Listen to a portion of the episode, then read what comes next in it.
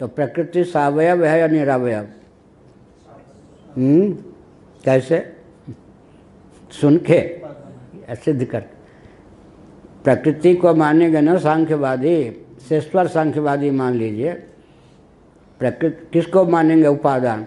आखिर जगत है तो केवल निमित्त कारण से तो काम नहीं चलेगा। उपादान कारण कोई ना कोई मानना पड़ेगा। तो शेश्वर सांख्यवादी को बना दीजिए। वो किसको मानेंगे उपादान? आरंभवादी को बना लीजिए, किसको मानेंगे? आरंभवादी कहेंगे पृथ्वी जल तेज वायु के परमाणु। यही कहेंगे। और शेश्वर सांख्यवादी योगी उपादान किसको मानेंगे? प्रकृति को। प्रकृति में और प्रपंच में। तो सावयव जो भगवान शंकराचार्य ने कहा तो प्रकृति को सावयव कैसे सिद्ध करेंगे? उनके यहाँ भी कठिनाई हो जाएगी या नहीं? इसीलिए सांख्य तत्व कौमदी यहाँ पर कामदेव वाचस्पत में जी कामदेव। एक गुत्थी को सुलझाने के लिए बहुत अध्ययन चाहिए। हाँ बहुत अध्ययन। नहीं तो बस जो ना आवे चुपके से चले चलो आगे। लेक्चर में और ग्रंथ पढ़ाने में क्या अंतर होता? है लेक्चर में जो चीज़ सदिया बोलते जाओ। क्या? और ग्रंथ पढ़ाने में यहाँ तो शब्द पड़ा हुआ है। या तो आँख मीच के चलते जाओ श्रोता प्रबुद्ध नहीं है तो नहीं पकड़ेंगे। श्रोता प्रबुद्ध हैं तो समझना जाए गुरु जी को इतना नहीं आता, चुपके से आगे बढ़ गए।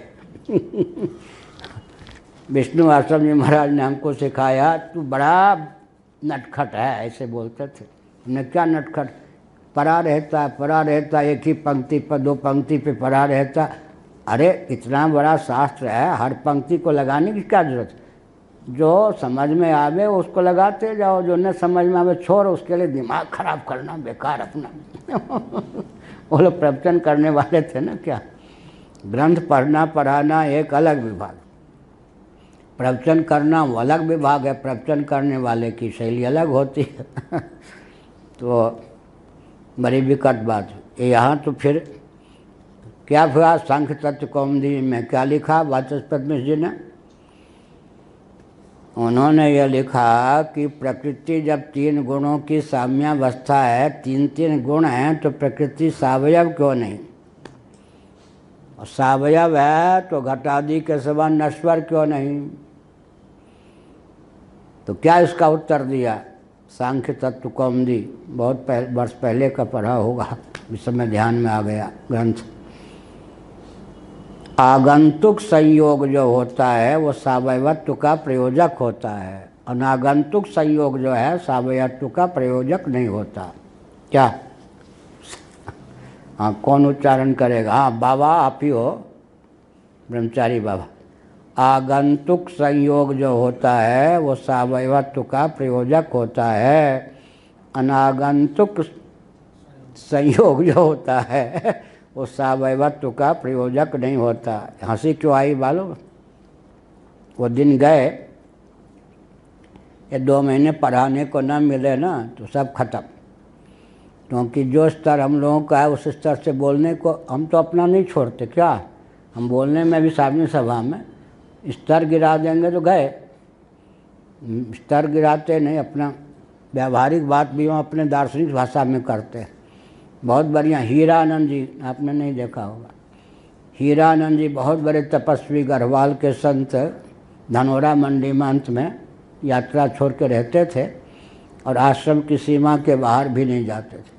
बुलंदशहर के एक व्यक्ति ने हेम्योपैथ के डॉक्टर ने हमसे कहा कि हमारे, उनके गुरुजी बड़े सिद्ध हैं, स्वामी करपात्र जी महाराज के मित्रों में हैं उरियाबाजी के प्रति बहुत आस्थान्वित चले, ब्राह्मण शरीर के आपको दिखा है हमने कहा, अच्छी बात। धनोरा मंडी हम तीन चार दिन रहे तो वो 22 घंटे मौन रहते थे उन दिनों। दो घंटे बोलते थे। तो उनको हेम्योपैथ वाले वैश्य कोई थे डॉक्टर। उन्होंने कहा कि स्वामी करपात्री जी महाराज के शिष्य हैं, दंडी स्वामी हैं बुलंदसर से पकड़ के ले आया हूँ। प्रवचन आदि भी करते हैं। तो बहुत बड़े वेदांती होते उन्होंने कहा तो बेटा बोलो वेदांत पर। हम बोले अच्छा अच्छा। फिर कल भी सुनूँगा मैं एक घंटा। मैं कहा अच्छा। कितने दिन रहोगे? मैं तीन दिन के लिए आया हूँ। अच्छा परसों भी सुनूँगा। एक घंटा सुनाया। दो घंटे में एक घंटा हम बोलते थे, एक घंटा वो कोई भक्त लोग पूछते थे, उत्तर दे देते। फिर उन्होंने कहा, एक बात मेरी मानोगे? हमने कहा, बताइए। ये जो तुम्हारी शैली है, ये दाई, माई, बाबा, बाबू, सेठ, साहूकार के कारण खसक न जाए। बहुत बढ़िया कहा ना। तुम अगर अपनी शैली को थोड़े नीचे कर दोगे, तुमको बहुत धन मान मिल सकता है। लेकिन हम जैसे व्यक्ति फिर किसको सुनेंगे? बहुत ऊँची बात है इसलिए धन मिले या न मिले मान मिले या न मिले बेटा तुम तुम हम स्वामी कटपाती जी महाराज हमारे मित्रों में हैं उनके शिष्य हो तो हमारे बेटे के समान हो शिष्य के समान हो तुम अपनी शैली को घटिया मत बनाना।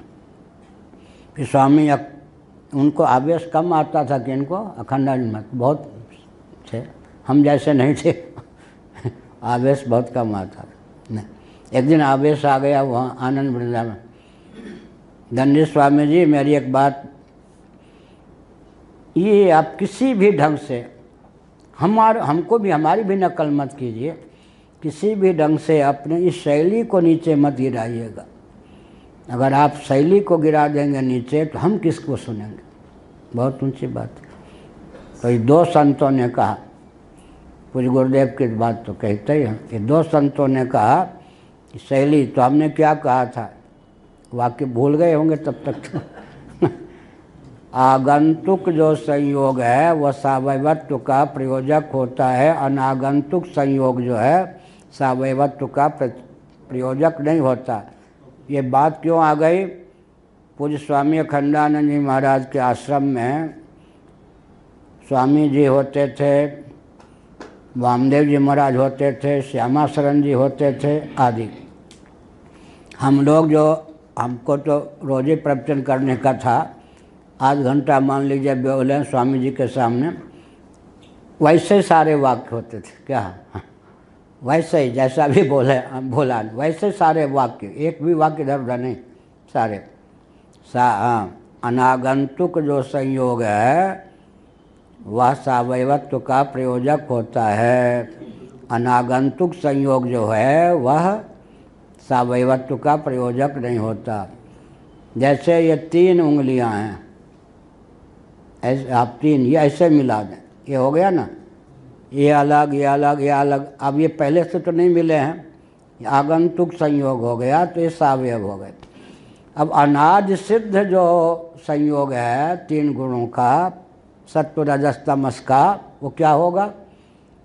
सावयवत्व का प्रयोजक नहीं होगा, इसलिए प्रकृति जो है सावयव नहीं है। भाई, जिस, जिसके घर की बात करो, उसके नमक हरामी तो न करो। क्या?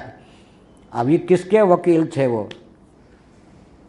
भामतीकार जी, सांख्य के ना? तो सांख्य की वकालत में तो अपनी प्रकृति को बचा के रखेंगे या नहीं? क्या? बहुत अच्छा है ना? मैं तो सांख्य तत्व कौमदी न पढ़े हो। तो ये अर्थ नहीं कर सकता, क्यों? भगवान शंकराचार्य ने लिखा, कार्य सावयव है तो उसका कारण सावयव होना चाहिए। तो प्रश्न उठा, उंगली किस पे उठेगी? प्रकृति पर। तुम्हारे यहाँ प्रकृति कहाँ सावयव है? पहले ये सिद्ध कर दो। तब फिर वाचस्पन में इसको याद करेंगे। वाचस्पन में जी ने क्या लिखा? सत्व गुण रजोगुण, तमोगुण, तीनों जो हैं, अनादि हैं या नहीं? प्रकृति एक है, गुण तीन है। तीनों अच्छा समय हो गया। तीनों गुणों की साम्यावस्था प्रकृति है। ये जो तीनों गुणों का तालमेल है, प्रकृति है, ये तीन गुण आगंतुक हैं या अनागंतुक? अनादि हैं। अनादि हैं तो अनागंतुक हैं। त्रिगुण का जो असाम्यावस्था का मतलब सामंजस्य तीनों में। तो आगंतुक संयोग न होने के कारण प्रकृति तीन अवयव से युक्त होने पर भी सावयव नहीं है। सावयव होने पर भी सावयव नहीं है, क्योंकि वहाँ आगंतुक संयोग नहीं है। इस प्रकार से प्रकृति को बचा लिया मरने से। किसने? वाचस्पत मिश्र जी ने। लेकिन यहाँ क्या करेंगे? यहाँ उतना सूक्ष्म अर्थ नहीं करेंगे। यहाँ अवयव युक्त हैं घटादि। वहाँ अवयव युक्त है प्रकृति। कौन है उसके अवयव? सत्व रजस तमस उसमें ला के गीता रख देंगे। सत्वम रजस तम इति गुणा प्रकृति संभवा हो गया। सत्वम रजस तम इति गुणा प्रकृति संभवा प्रकृति से गुण उत्पन्न होते हैं क्या? भगवान ने जो कह दिया, सत्वम रजस तम इति गुणा प्रकृति संभवा उसका अर्थ फिर क्या करना करे पड़ेगा? भगवान का वाक्य है, क्या करना पड़ेगा? सत्वगुण की प्रधानता, रजोगुण की प्रधानता, तमोगुण की प्रधानता हो जाती है सरकाल में। यही ना? यही उत्पत्ति है। उत्पत्ति तो जो पहले से ना हो, साम्यावस्था का भंग हो ना, माने किसी एक गुण का उत्पन्न हो जाना, माने एक गुण की प्रधानता। तो सत्वम रजस तम इति गुणा प्रकृति संभवा की दृष्टि से प्रकृति में सावयवत्व की प्रसक्ति हो गई। जगत भी सावयव वो भी सावयव अब कार्य कारण में तादात्म्य पत्ति हो गई।